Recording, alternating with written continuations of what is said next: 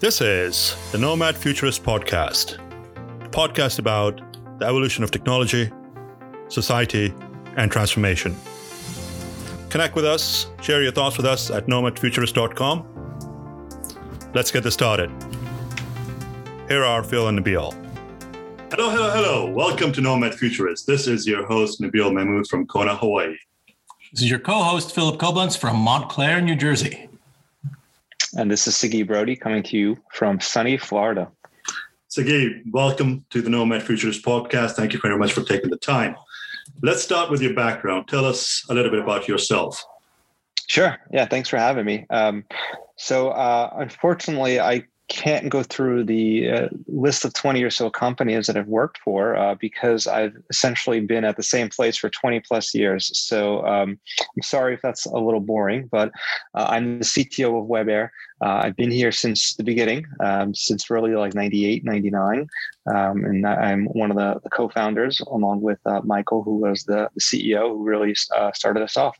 You know what's you know what's amazing? I, am I'm in a similar I'm in a similar boat, right? Anybody that asks yeah. me anything about my background, I'm like, uh, do you have do you have 30 seconds? Because uh, I can give it to you in, in 30 seconds. Yeah. Uh, you never you don't really hear that as much these days right you hear um, uh, people skip going from job to job you know year after year after year what how do you think that experience um, is is different from uh, you know the typical uh, you know job skipping what what is that how have you um, grown by staying in the same job for for 20 years well, I mean, it, it's a, it's a great question because I've always had this pressure in the back of my head along the way. Like, what am I doing? Everyone else is just, you know, riding the wave, you know, from company to company. And if you get it right with your with your stock options, you know, you just be, you become a millionaire four times over if you can time it right. And and you know i've also talked to other people that have been in interviews and they would tell me you know someone saw that i was at the same place for seven years and they asked me what was wrong with me you know why didn't i leave sooner and uh, i mean i think that's that's that's sort of you know toxic a little bit you know? It, it shouldn't just be you know where do you find that you know that that balancing act? If you're at a, a, spot for too little that's a problem. If you're out of place for too long that's a problem. And so there's enough pressure already in the industry you know with sort of shiny objects and needing to learn everything and being on top of the latest and greatest we don't need this uh, this added pressure of sort of um, of timing too. But yeah i mean for me it, it was how old uh, were you when you started I was, uh, you know, I, I, was, I was really, um, I guess, 18, 19. Um, I was uh, going to college, uh, and um, I met uh, Michael, who would become, uh, you know, my partner uh, while I was going to college. We happened to be working at, at a tech company at the same time, and um, and at some point he got sick of of doing the web design, and he wanted to go and, and, start his own hosting company. And after enough coaxing, he convinced me to to help him out and go along with him. That's kind of where we started. And uh, you know, you started you started the business while you were in college.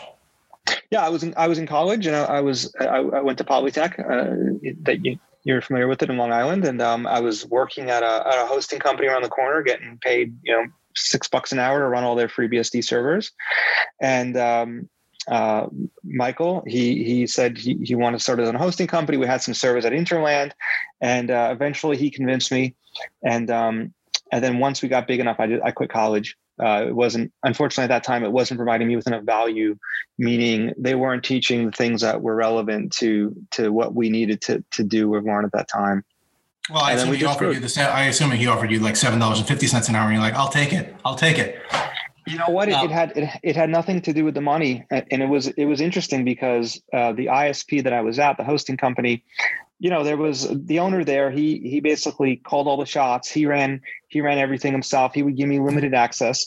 And the way i looked at at the proposition in, in my very simplistic you know uh, log, logical mind was i can be the second guy in charge of a t3 or i could have my own t1 you know you know which and that would be my own and it would be my baby and, and i could do whatever i wanted with it and i would own it and be responsible for it and and you know just it would be mine. And and to me, that was more interesting. Um, and so it just had nothing to do with money. It just was a curiosity. You want to you want to get your hands on something. You want to be responsible. You know, you want to you want to own the make or break moments. You know. For those kids out there, a T1 or a T3 used to be the way we ordered internet access. It went from 1.5 megabits per second to 45 megabits per second, and that, those are basically the options. Um, and now you get to you get all sorts of fiber and stuff. It's weird. Yeah.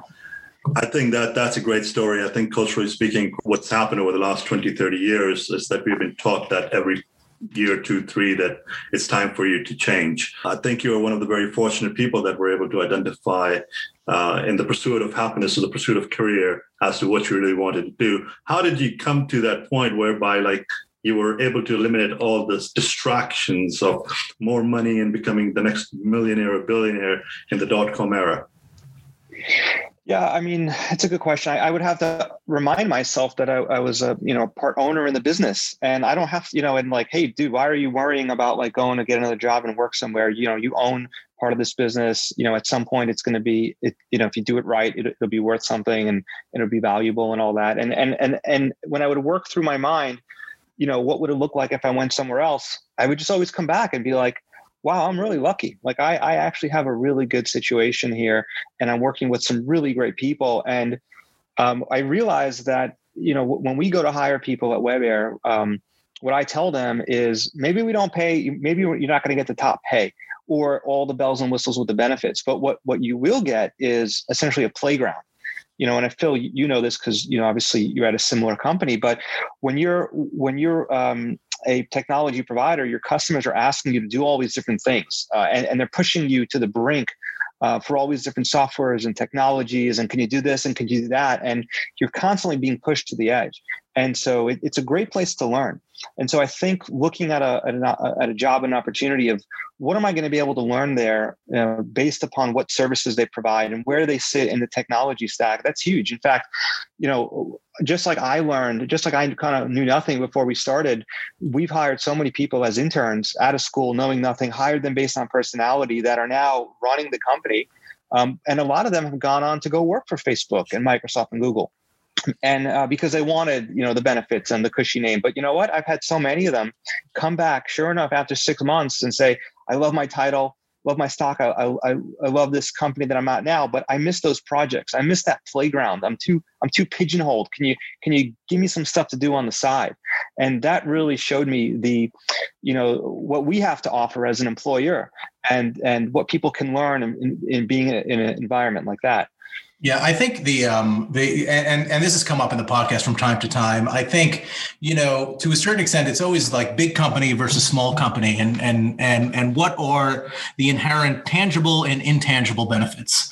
And I think you know when when someone looks at um, you know a particular job a particular job, and they they try to determine whether you know weighing all the factors. Typically you know you make a you make a list and you're like how much is x paying me? How much is y paying me? What are the benefits? You know does the name hold weight? And when i go to a dinner party or when i go out with friends if i say that i work for x y and z or google or amazon or netflix you know they're gonna it's gonna be a recognizable name. So that has some value. But you know the the level of um, you know uh, flexibility that you have the exposure to to various technologies like you said the idea of not being compartmentalized um, in a particular discipline is something that you can't really explain to someone until they experience it and I think in uh, the benefit of a small company in general, and I would always say, um, especially in our world, that experience is significantly more valuable than um, than degree or than you know book book knowledge versus experiential knowledge.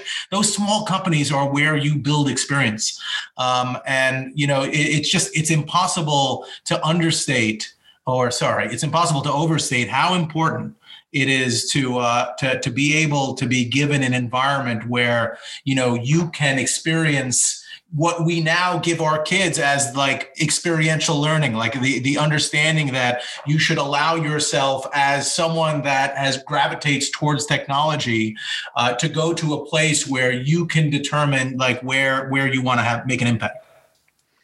Yeah I, and i agree and like uh, you know to that point you know some of the things that we've done um, is we people would start off in tech support. And if you know if you end up answering all let's say the the mysql related tickets then poof you're the mysql guru. And now you're going to be in charge of going to you know define the products for the future um, and be the one to set the standards and we've done that. And uh, i think one of the great things about that we, we've done at WebAir is all the people that came in really started uh, on the ground level. And those are the same folks that that are now sort of the managers um, and the product owners and all that because they've shown themselves to be trustworthy and they've they've wanted it. Wherever whatever path they've, they've they've kind of gravitated towards we've we've supported that. And, and i've told people um, you know this is not a one-way street where you just you just work for us. If if, if there are things that are exciting to you technology wise if you want to get your hands on some shiny object you know, and you know, it, it's probably somewhere on our product roadmap. You know, maybe it's not on the top of my list, but maybe it's like three or four. And if you come and say, "Hey, I, I, I'm interested next," then we'll bend our roadmap so that we win as a company and that you win because if you're excited about it and you want to do it anyway it, it just it just makes sense for us to kind of you know become partners in that way and that's i think allowed us to to keep retention of people and keep them happy and engaged and, and feel like they, they they're owning something so share with us the journey. At a very early age, you decided to be an entrepreneur. I mean, it's certainly not been the, the glorified environment as one would perceive that, oh, it's always been sunny and uh, wonderful days. How has it been for the last 23 years for, for you uh, as, as a business owner as a, and as a technologist? Um, you know, it's been stressful at times, very stressful, especially in a 24 seven business uh, with, with downtime, you know, as, as Phil knows, you know, it can all kind of, it can all kind of literally go up in smoke one day and, and you have to kind of deal with that. I mean, I've had, you know, all sorts of crazy experiences between, um, you know, hackers and security issues. Um, we had a we had a uh, our data center in Manhattan, the 32 Avenue of the Americas. You know, uh, uh, our lease was up on on a on a specific day, and uh, the vendor at the time, Tata, you know, wouldn't give us a renewal. And that day happened to be the day that my wife was due to to give birth to our first son. So there I am, uh, sitting there thinking, okay, I'm gonna have I'm gonna have a, a, child and start a family, and then there'll be no more business. You know, literally on the same day. And so, you know, going into something like that and negotiating and trying to work it all out, you know, there's there's been its moments or um, on my wedding day, you know, leaving the wedding from the uh, leaving the wedding in the limo and literally the, asking the limo driver to divert to the data center to deal with a DDoS attack instead of uh, going to take pictures in the meatpacking district. You know, luckily we didn't have to. Those are the sort of things. So there's ups and downs, and then there's all the fun stuff too. You know, getting to um, to create to, to create products and to uh, really get on the phone with customers and hear what they need and and go and, and just say yeah i can do that you know not sure how you're going to do that and then figuring it out after and and living up to um, to your word. You know that's really fun or walking into a room where you know people know nothing about your company already made up their mind that, that they're going to go another direction and convincing them why you're why you're a better option. You know those things are very uh, fulfilling and rewarding uh, as I as I listen to you, you know, obviously it's a it's to me it's a very familiar tale. Let's go. Let's take a step back for a second. Were you always inspired by technology? Were you a technology guy growing up? Is it something you always gravitated to, um, or or did it happen by accident? No, I mean, I, I I was always one to tinker, right? And I think there's people that have different learning styles. I like to just play with things and, and figure them out. You know, you can go as far back as as Legos, right? I mean, I think uh, you know, kind of kind of a cheesy cliche sort of thing to say, but I, you know, a lot of it kind of started with that. And then I'm lucky. The first computer I got uh, when I was about 13 uh, was was a gateway computer, and they had this great warranty back then where they would just replace your machine no matter what. And so when I started opening, how did that work out for them? Well, obviously uh, they're out of business, so maybe not great for them, right? Uh, but for me, uh, uh, every I'd open up my, my machine to upgrade memory or, or to just to poke around and I break it and I keep I keep frying the board because I do it wrong and then I call them up and they'd send me a new one. So I probably went through five computers, um, and their loss was was was my game by by kind of learning. Um, and then I got involved uh, when I was a teenager online with some uh, you know some of these IRC channels and wanted to learn Linux and all that, and um, and then getting into coding. And when I was in high school, um, I convinced the the principal to let me have take. And this is funny because I heard another one of your uh, podcasts recently where someone the guest had a very similar story, but I um, convinced the principal to give me my own class, and I said I'll, I'll build a website for the school and I'll set up email for everybody and I'll do all these things. And she said, "Great," and I had that all done in about a week. And then besides that, you know, I had an hour a day to, to kind of, I, I thought I was getting over on them. I thought it, it was like the biggest scam and and I get to do my own thing. But what was I doing? You know, I, for me, it was it was goofing off, but I was I was learning how to code. Um, I was working with servers. I was doing all sorts of things that, that that were fun for me. And I guess the school got the last laugh in the end because that was all education.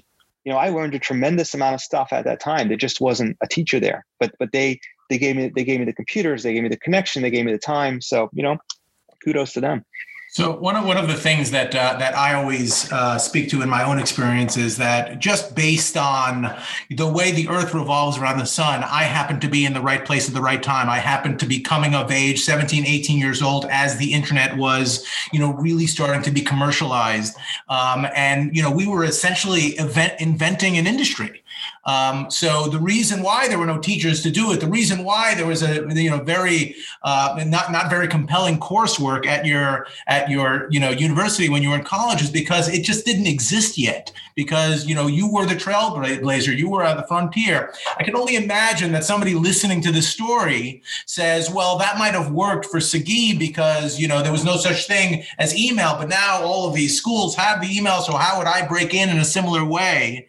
And you know, can you identify the the personality trait or or or that thing that you had, whether it's curiosity or, or or, whatever, that made you even like how would someone today go in there and try to you know blaze their own trail in a uh, in, in, in a similar uh, uh, facet because you didn't know that the industry didn't exist yet. I mean, maybe you did, but um, you know, it, it, clearly that that that can happen today. You just have to choose a different different approach yeah i mean in my mind i wasn't sort of arming myself with skills that i would go out and uh, and get a good job and be successful. I was just legitimately having fun and it was exciting. And i always just like the legos i always just like to create something out of nothing you know and it's and it's like coding. You know you, you sit there and um, you, you code for for two hours and you hit, you hit the run button and it and it does what you told it to do and that's magic you know and and that applies to you know to building networks um, to you know orchestrating different services to whatever it is. But but that that magic of, of building something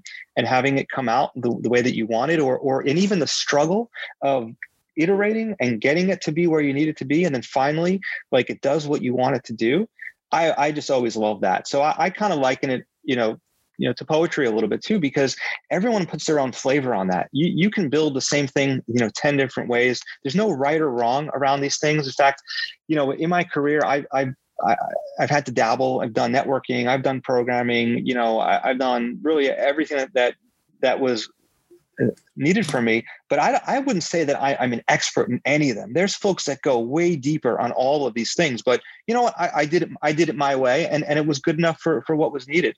Um, the other thing that you mentioned was sort of the right place and the right time. I think that's a big part of it too. You know, you have to also. Um, be open to opportunity and, and, recognize an opportunity when it when it presents itself. And I don't mean it from a technology perspective like oh you know crypto is going to be the next big thing. You just have to you just have to see what kind of you know what kind of pre- presents itself in front of you. And for me it was meeting uh, it was meeting michael who ended up being my partner because i'm a pretty risk averse um, sort of like paranoid sort of guy. I wouldn't i wouldn't quit college and um, and like go start a business. You know i ended up meeting someone who who was very um, who was much more of a risk taker. And you know he was more of, a, of the social of the social guy and the big thinker. And i just wanted to build cool things. And when you put us together it ended up being a really good partnership that lasted you know 20 plus years. So yeah i mean i think i i learned some cool stuff on my own i put in the work but i also got lucky um, by by being presented an opportunity but i seized it you know? Um, so I, I would recommend that people keep their eyes open yeah, I think a part of it is also, you know, developing that passion at an earlier age and trying to figure out what you want to do or be, right? You have an interest level in technology. I mean, there was no market or industry back then, but it ended up becoming an industry. So kids or people today, there are probably not industries that exist today, but they will tomorrow or at some point in time. Crypto is a great example. Uh, things are going to get developed as we move along. What I would like to know is you being a risk adverse guy, and and and going to college to to get a degree and in technology. I mean, what was that turning point like? I mean, how, how did you end up taking such a huge risk and quitting college? And what were your parents' what responses? Yeah, it's a they were happy about it. You know, it's funny. I, I would consider myself risk averse now. Uh, I think the industry did that to me a little bit, or the downtime. I, I probably was a little bit of a more risk taker back then. Um, but for me, you know, school was was kind of boring. I just really loved tinkering and and and the thought to kind of do it, you know, full time. It was great. And you know what? It, it was it was not really a conscious decision. Um, it was time to enroll in, in next semester's classes, and I kind of just didn't enroll. And um, you know my parents were were uh, were supportive right? Like I, I never had stellar grades. I just don't think the way that i learn is, is not by you know listening to someone in the room. I got to get my, my hands my brains on it. Um, so they were cool. I later found out you know uh, i later found out that my parents actually had a conversation with my, with my business partner. He's about 15 years my senior so they kind of called him and said hey so so what are your plans for our son? And what's actually going on here? You know and uh, so I think that put some pressure on him, you know, lit a fire under him, and maybe, maybe helped maybe helped us. Did he ask for your parents' blessing? That's the cutest partnership I've ever heard. um, the um, you know, it, it, there's a very office space element to it, right? I just I just stopped going. You know, it's got that it's got that it's got that feeling to it. But I think that's what um, you know, I, I think, you know, people try to compartmentalize things in these black and white things, right? It's either you're a risk taker or you're risk averse.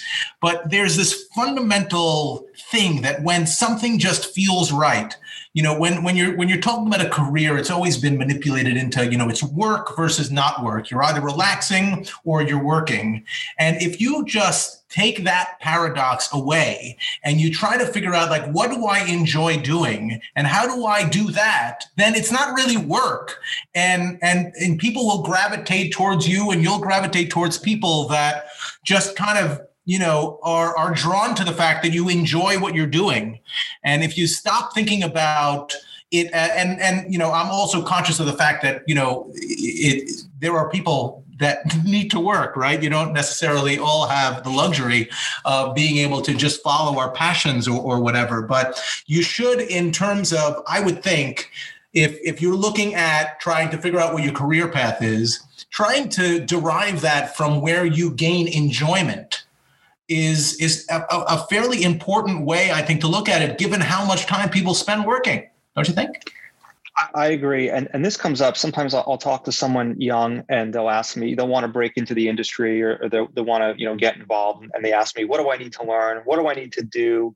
And there's just this air of pressure that that they're putting on themselves. Like I got to learn Linux. I got to learn Node. I got to learn this coding language. And if you're learning something just for the sake of learning it, it's not very fun. You want to learn it so you can cross it off your list so you can say, now I know this. And it's not fun. So what I tell them is forget about forget about um, learning X and focus on a goal.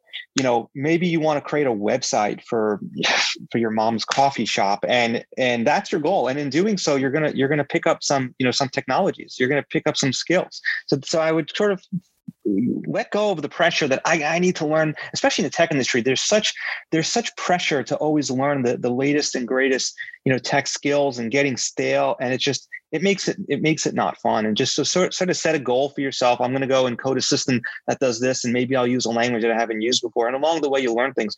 And that's where we got lucky because uh, over the years, our clients would ask us again, they'd ask us, "Can you do this and that?" And we would just say, "Yeah," and, and it would force us to learn new things that we never had to deal with before. Yeah, part of it is learning to solve the problem, find identify what the challenges, and then thereafter figure out how you're going to solve it. So you've been uh, with WebAir for about 23 years. What are you doing now? Retired? Heard you moved down to Florida. I, I moved to Florida, uh, but I did not retire. Uh, I'm still I'm still with WebAir. Uh, I'm still the CTO. I have no plans on changing that anytime soon. We did um, we did take on a, a, a new investor uh, late last year, um, and with their help, we will be you know accelerating the growth of the business and um, and doing a lot more a lot more good stuff. So I, am you know I'm excited. Um, I'm happy the way that everything worked out, and, and it's great to have a a partner, you know, uh, with that level of maturity, you know, like people that are just whiz with spreadsheets that I've never, you know, seen before that can that can help us grow the business. Because you know, sometimes you can only you can only take something as as far as you know. And like I said before, you can't be an expert in everything. And so acknowledging that has has been great, and bringing in experts. Like, I, like I'm not, I wouldn't consider myself the best manager in the world or, or, or people manager. So to bring in someone who lives and breathes that, that's great. You know. Um, you know, I think I think the um, trying to acknowledge that you don't have to be you know all things to all people is is uh, a skill that you have to learn. I think everybody always um, just kind of assumes that you know part of the fake it till you make it kind of methodology is um, not recognizing what your own limitations are when in reality recognizing that you know you have this kind of interest across a broad spectrum of, uh, uh of, of things and there are people within each one of those disciplines that that can can work deeper is you know is is incredibly valuable. And and, and i imagine it took some time to uh, to kind of recognize that um, yeah, I, think I think in the industry, um, you know, fake it till you make it was normal for for the good, you know, from the '90s to maybe 2010, and then at some point the industry changed where people didn't expect companies to to to do everything or know everything, and and if and actually if you said you did, or, or even as an individual, if you said you did, people started to look at you sideways. You know, when I was when I was 14, I'm sure like yourselves, and your parents were parading you around as a computer genius, you know, okay like so at that point maybe you knew everything there was to know about computers because this the scope of, of, that was very small. Today if you were to say you're a security expert to somebody in, in the it field they still might look at you funny and say and you and say well what you know what slice of security? Is it network security? Is it is it breach remediation? What is it? So um, there's definitely special the industry has acknowledged that it's, it is about specialization today. I do think having a wide context at the beginning of one's career and sort of learning how everything works in a wide sort of way um, will will really be beneficial. Um, but at some point you have to pick a path and pick a specialization and, and sort of focus on that and go deep there yeah, I think I mean that's common with uh, the healthcare industry, right? I mean, you go get your MD and then you get your specialization. So we as yeah. an industry have started to grow and mature, whereby that's going to start to become relevant. Uh, in in the 23 plus years of you doing what you're doing now, what are some of the key lessons that you have learned about yourself and being an entrepreneur? Well, I mean, a, that's a really that's a really good question. I learned I've learned a lot about myself. I've learned uh, you know maybe what my what my limits are, um, what I'm good at, what I'm not good at. Um, you know, I, I, think one thing that's important too, and, and one of the things I've learned is that it's not just all about the technology. And you you just mentioned the medical field. And I think I think our industry can derive a lot from the medical industry. Um, and I don't even know if, if, if, you know there needs to be more of an emphasis on soft skills. You know, in our industry. Um, in the medical industry, they do bedside clinics where the um, you know where, where, the younger residents will sort of guess as to what the issues are. And we don't do any of that you know. Um, troubleshooting as a, as a standalone skill is just so critically important in our industry. And i don't know if colleges are teaching you know troubleshooting as a service skills or whatever you want to call it but i'm sure you guys have had similar experiences where you walk up to someone who's been troubleshooting something for two days and, and you ask four or five you know pointed questions and, and you can identify the issue right away. Um, usually, usually the first question i ask is is it plugged in? Right. Yeah did you reboot it? Um, you know and and uh, but i think troubleshooting is and, and other soft, soft skills like you know being resourceful being a good googler you know these are things that transcend the the the, the flavor of the day the technology the day that, that you can go and take with you anywhere and apply them. Being a really good technical writer you know being able to to explain something articulate something these are things that you know our, our tech minds gloss over. We don't put any value on those types of things. It, it's did, did i learn the new did i learn the new routing protocol?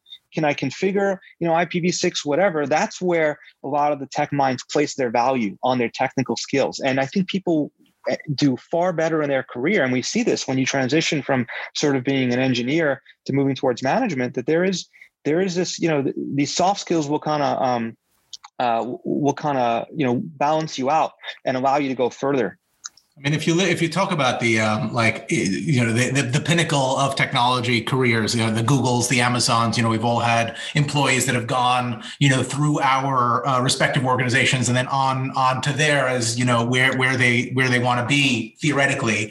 And if you if you think about like the type of questions that they ask in an interview, those large companies. It's not really like, you know, define for me the tenets of C programming. It is, you know, how many jelly beans are in this thing and tell me how you came to that that that analysis. It's the idea of, you know, critical thinking is way more important than, you know, memorization and knowledge of a particular thing because those particular things change constantly. Um, and and uh, you know, there's I think the the way schooling has been done traditionally has, you know, kind of focused um, everyone's efforts on uh, you know memorization and standardized testing, and you know the SAT scores are what got you into college, and the, what college you went to, you decided what company you started to work at, and and on and on and on. Um, do you have any thoughts on that, like the educational system, like the way kids are are taught. You you know is, there is there something that you know being a father understanding like you know what it what what you look for in an employee and how somebody at the entry level ended up going you know far in their career is there something that you think could be changed about the way we do education in our country and more broadly globally um, that that would help focus on some of those soft skills I think I think they should teach for those soft skills. I think troubleshooting uh, should be a, a, a, skill on its own, you know, um, and should be taught. You know, and there's and there's methodologies and there's theories about how to like sort of local, like how to localize a problem. Like you know, and I'm sure you've been there. You know, hey, can can you reproduce the problem? Have you been able to reproduce it four times? Does it does it have the same result? Okay, great. What can we roll out? I mean, these are things that I think a lot of good engineers just inherently do without thinking about it.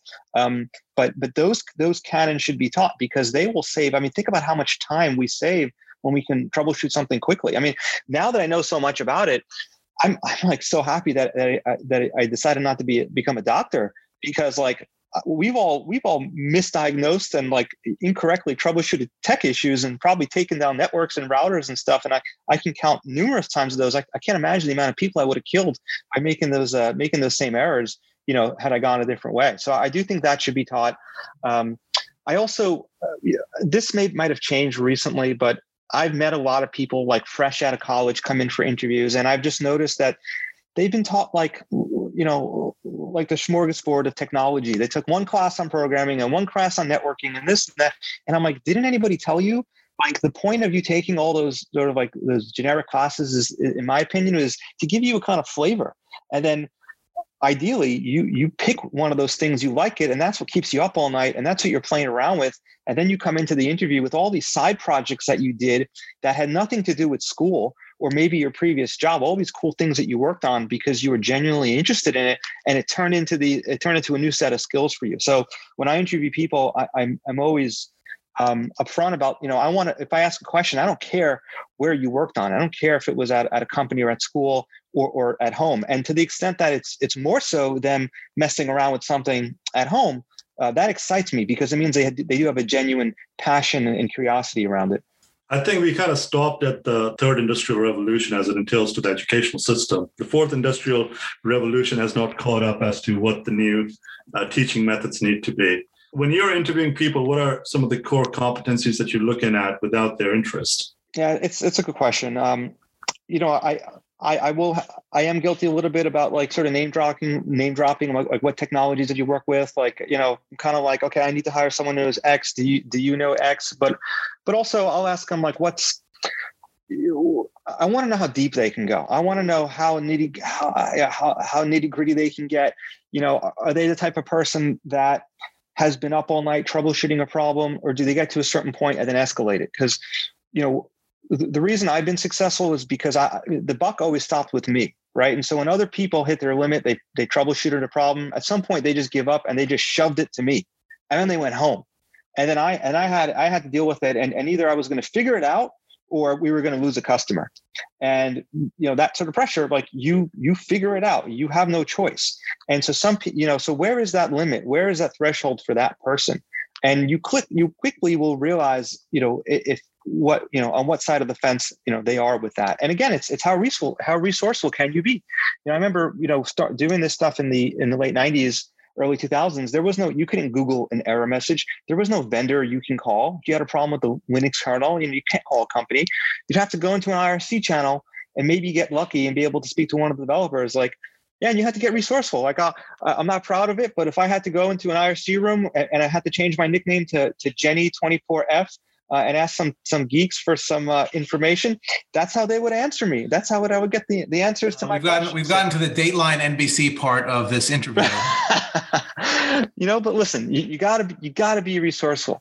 Um, you can't just walk into I someone's office why my network's not working, sir. You will.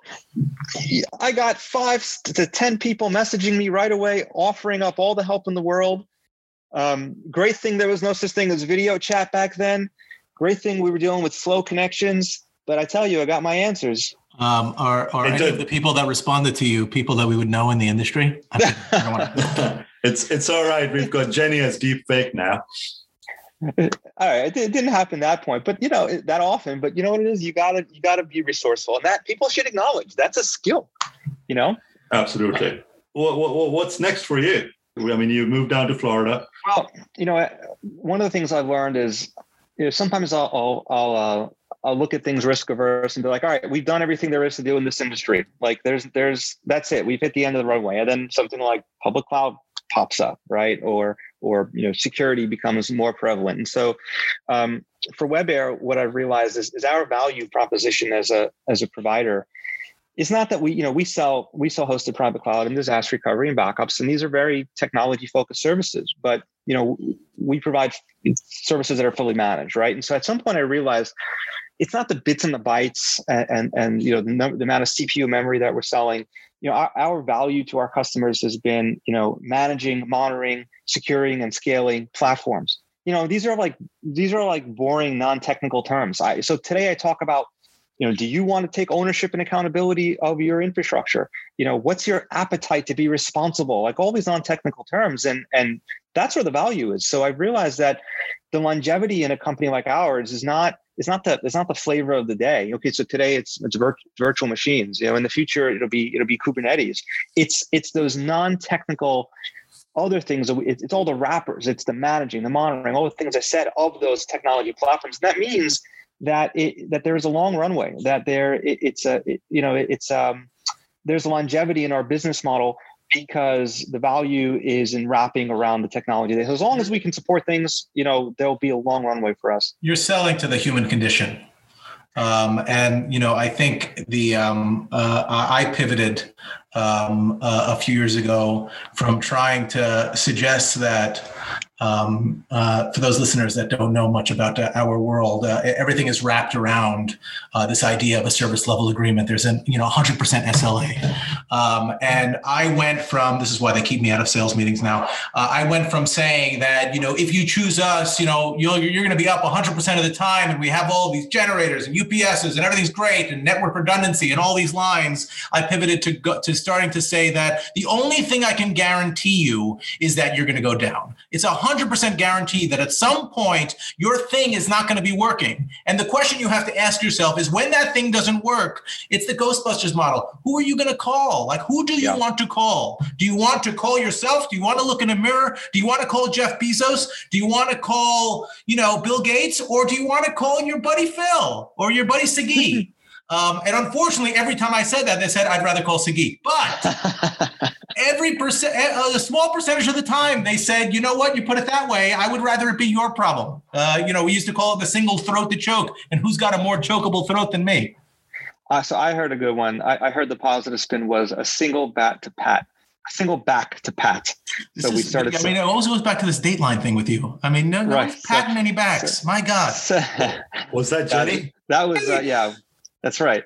That's the alter ego. Um, oh, come on! I'm sure Phil has had had like a few email aliases uh, that he was running support tickets through when it when it was just him as well. Oh, Phil's uh, got so many email aliases, like, I can't even keep up. Uh, the one thing I can guarantee you is that I get the worst response when I email as Phil. but uh, I will. Uh, I'll answer your question there. I mean, for me, um, what, what's great now, you know, what, what other cool thing is too is, is the roles have changed over the years. You know, I, I, I used to be I was coding half the day. Um, and I wrote all the systems that did our provisioning and automation and billing. And, and thank God I don't do that anymore because um, the coders that we have now are much better. And then at some point I was the network admin. And then, you know, and it's nice to kind of go through all these different roles. I was doing sales engineering for all, which was, which is super rewarding in its own right. Um, now I, I, just I've just hired some uh, I just hired a VP of infrastructure to kind of run the day to day, and um, I'm hoping to be like a like a legitimate CTO, whatever that means. I think it means chief talking officer because that's what I end up doing all day anyway. But um, but well, I'll, I'll be looking at at some you know M and A and partnerships and just taking on a new role, and that's exciting. Uh, let's switch gears just a little bit. I mean, based on what you know, based on your journey, uh, the trials and tribulations, what is it that you tell your younger self if you were to do it all over again? Probably tell them, you know, don't worry, uh, things will work themselves out. Um, you know you have you're surrounded by by smart people people have that have common goals people that that you know want to come together and make things work and uh, the sky is not always falling, and just look look at the look at the long road, and you know, be grateful for what you have, and uh, you know, focus on the good you know there's a lot of good. This is this is a great industry and there's so many aspects of it that are just at their infancy. So i think anyone who's in looking to get involved with any of the aspects if it's cloud if it's security if it's networking it's just it's all at its infancy. And there's so many ways to to make yourself you know like i'm involved with a lot of you know different aspects of the industry. And one in one little group that i'm in uh, for, you know, for like a software vendor, that there's a bunch of there's a bunch of us who are just representatives of companies for a software vendor. I'm not the best at that particular software, but I know more about networking than that whole group of people. So for that group, I'm the networking guy. And you know, when I'm in this other social technology group that I'm in, I'm this other sort of guy. So I think it is important to kind of define yourself as what do I want to be known as? Um, what can I be known as? What works? You know, what kind of fits into my lifestyle? The um, I'm gonna I'm gonna wrap up here with uh, with uh, with a question about the times we live in today. You have been running a company successfully for the last you know 23 some odd years. Um, you sold a portion of that company and and brought in investors. You also moved your entire family from Long Island to Florida. All while we have all been embroiled in some you know out of control unregulated pandemic. Um, what challenges has that presented to you? What benefits have you seen from that? How has it changed your life in any way? How has it inspired any of those decisions and made those decisions either happen or or be more you know difficult to achieve? Yeah so I, I wasn't interested in, in moving as much as my wife was and I, and I decided to come down here to appease her to, to look around and, and I figured when she saw all the bugs she she changed her mind. But then when I got down here um you know I kind of liked it. But but one of the things that really put me over the edge to move was just sort of this this this thing that a buddy of mine said that you know, to the extent that that you're uncomfortable in life is to the extent that that you will be successful. The the more uncomfortable you are, the, the more successful you can be. Oh man, and um, I should be really successful. I don't. I mean, geez, Louise. You know, and, and, it goes back to the whole risk thing. But but I knew that you know. I, I, listen, I, I, grew up on Long Island. I had a, a great upbringing um, you know, and, and I and I transitioned really at 18 from having you know parents sort of being coddled by parents to having a business a much older business partner that really just took took such good care of me as almost like an older brother. And you know, I felt like I had to go out there on my own, and I had to put myself like kind of like out in the wilderness and be there for myself and and force myself to kind of just deal with new things and new situations. Um, and you know, it's a little risky, whatever, but I'm I'm I'm happy that I did it. You know, good things will come. Life begins at the end of your comfort zone. Sagi, thank you very much for taking the time to join us today. This has been phenomenal. What a great story. What an inspirational story. And you're one of the very fortunate people that have been able to surround yourself with good people and good mentors. Thank you for sharing your story. Thanks for having me. I just wanted to, to, thank you guys for what you guys do for the industry. You know, when you contacted me, I read up on it. I thought it was um, really amazing. You know, I, am in, I've been involved in a few groups to kind of help promote education and learning. I know that you guys run a non for profit as well with all this, so I'd, I'd love to contribute and just support you guys because um, uh, it's great what you're doing. This has been great. Nothing lasts forever. Markets will come back, currencies will rebound businesses will go on and we'll all move on. That could happen next week, next month, or next year. I'm confident that those who prepare rather than panic will come out of this stronger. Thank you for joining us. This has been brought to you by Nomad Futurist. Check us online at nomadfuturist.com.